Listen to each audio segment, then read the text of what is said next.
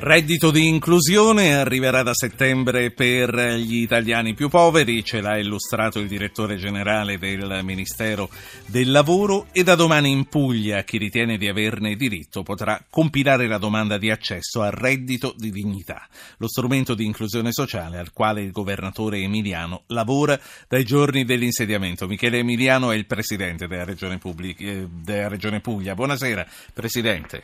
Buonasera a tutti. La vostra è la risposta pugliese al reddito di cittadinanza o è qualcosa di diverso, qualcosa di più? Eh, adesso la, stabilire esattamente a che cosa risponde il RED eh, non è facilissimo, mi viene soprattutto di dire una cosa, risponde al fatto che ci sono 4 milioni e mezzo di poveri in Italia, che le, l'Italia è l'unico paese d'Europa a non avere un sistema di contrasto universale che vale per tutti alla povertà, che questo compito è stato lasciato per anni ai comuni i quali si sono diciamo, dovuti arrangiare senza un quadro di riferimento e quindi la Regione Puglia ha organizzato una misura che è insieme una difesa perché consente ovviamente di ottenere del denaro per superare il momento di difficoltà fino a 600 euro a nucleo familiare mensili, ma c'è anche una fase di attacco perché nella sostanza eh, comprende tirocini per l'inclusione presso imprese profit e no profit che tentano di reinserire le persone nel mondo del lavoro e quindi non è una misura assistenziale, non è classica, la classica erogazione di denaro a fondo perduto, ma prevede anche addirittura che se il comune di riferimento del cittadino che viene aiutato dal resto della comunità ha bisogno eh, di, di, piccoli eh, lavori socialmente utili, quindi non so, gestire una biblioteca, aprire e chiudere un giardino, man, piccole manutenzioni fatti eh, legati alle competenze specifiche di ciascuno, se uno conosce una lingua, se eh, ha una particolare attitudine, può chiedergli prestazioni gratuite eh, che vengono offerte all'intera comunità. Ecco perché eh, si chiama reddito di dignità e quindi una misura molto complessa che costerà alla Regione Puglia 100 milioni di euro.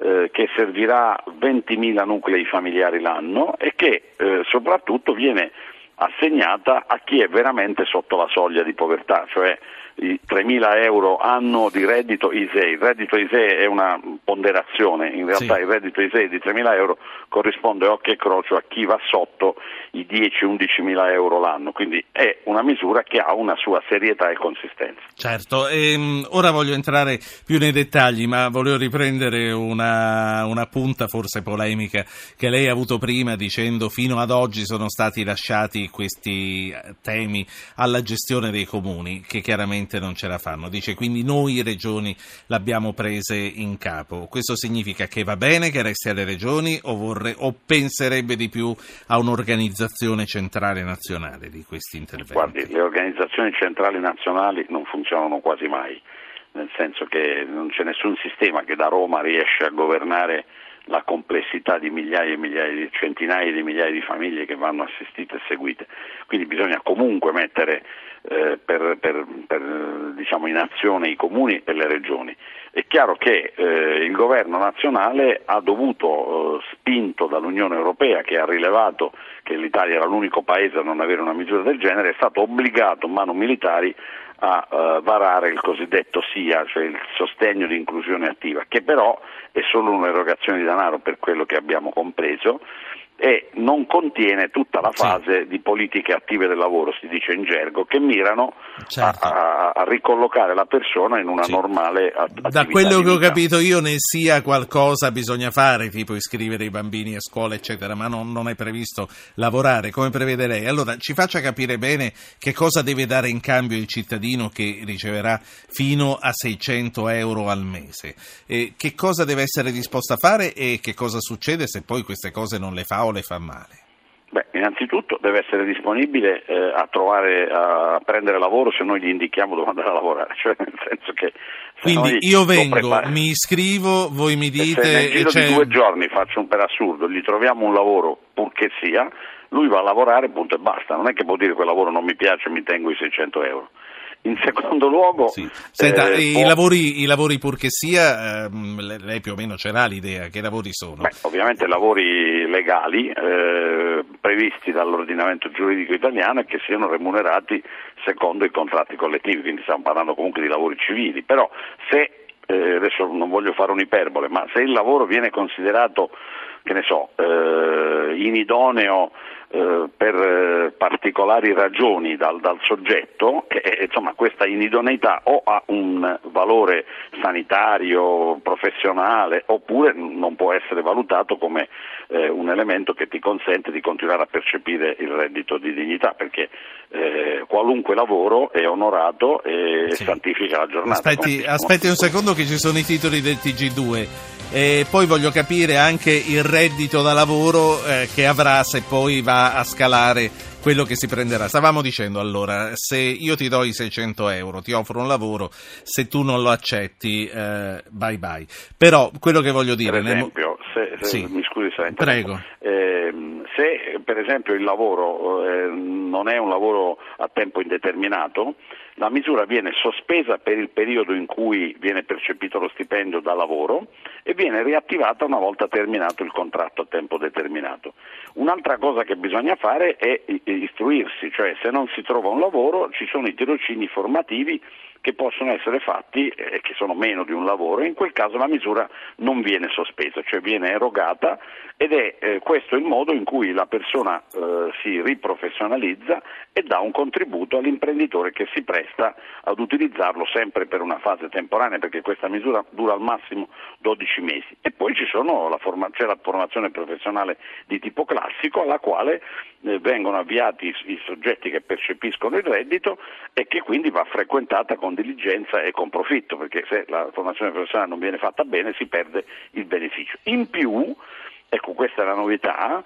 Eh, se eh, i comuni nei quali i soggetti risiedono richiedono particolari prestazioni che non sono dei veri e propri lavori, ma sono delle prestazioni sociali rilevanti, quindi piccoli servigi, andare a fare la spesa agli anziani, accompagnare qualcuno, eh, sorvegliare che i bambini di una scuola si, si eh, sì. comportino bene durante la ricreazione, adesso sto veramente inventando, ma ci sono delle situazioni nelle quali le persone che percepiscono il reddito possono essere richieste di alcune eh, pre- prestazioni eh, certo. che, che, sono utili a, alla comunità che li sostiene. In questo chiaro. caso sono obbligati a, a renderle queste prestazioni. La faccio parlare con Piero e poi la saluto. Piero, sì. Roma, buonasera. Buonasera, buonasera signora, tutte e due, buonasera. Eh, no, così, siccome conosco i miei polli, no, a Roma questo problema è molto, è molto sentito, ma se una famiglia di Rom presenta la domanda, che cosa, che cosa gli tocca? Che, qual è la, è chiara. Che cosa gli è chiara la domanda e l'ha capita pure Emiliano. Come vi comportate in questi casi, Presidente? Eh, innanzitutto eh, bisogna che i Rom siano cittadini italiani. Se sono cittadini italiani vengono trattati come ogni altro cittadino italiano. Questa è una misura riservata ai cittadini italiani ovviamente, cioè non è possibile che questa misura sia utilizzata diciamo così, per gestire situazioni di diversa eh, però nel caso siano cittadini italiani va... essere, sì. non solo devono essere italiani ma devono essere residenti in Puglia da almeno 12 mesi voglio anche dire che c'è un meccanismo di controllo quindi significherebbe provocare ai Rom una rivoluzione culturale perché devono eh, andare a istruirsi eh, lavorare eh, avere una casa e insomma mi sembra difficile che eh, diciamo, il nomadismo venga gestito all'interno del reddito. Il nomadismo è un fenomeno completamente diverso che non deve spaventarci, sì. lo dico chiaramente, stasera non c'è il tempo per affrontarlo, no, no. ma evidentemente non è certo l'oggetto del reddito. Ma parlando di questa rivoluzione culturale già ha buttato un sasso nello stagno, lei ne, ne, ne è cosciente? Eh, per esempio noi a Bari gestiamo i campi Rom da decine di anni, voi non ne avete mai sentito parlare, i ragazzi vanno a scuola, nessuno ruba, e si comportano bene, quindi evidentemente c'è un sistema, tutto ha un limite e soprattutto nessuno ci specula sui campi rom perché sono comunali. Io la saluto. Eh, Michele Emiliano, pres- Presidente della Regione Puglia, stavolta l'ho detto bene. La saluto, la Buonasera. ringrazio, buona serata. Buonasera.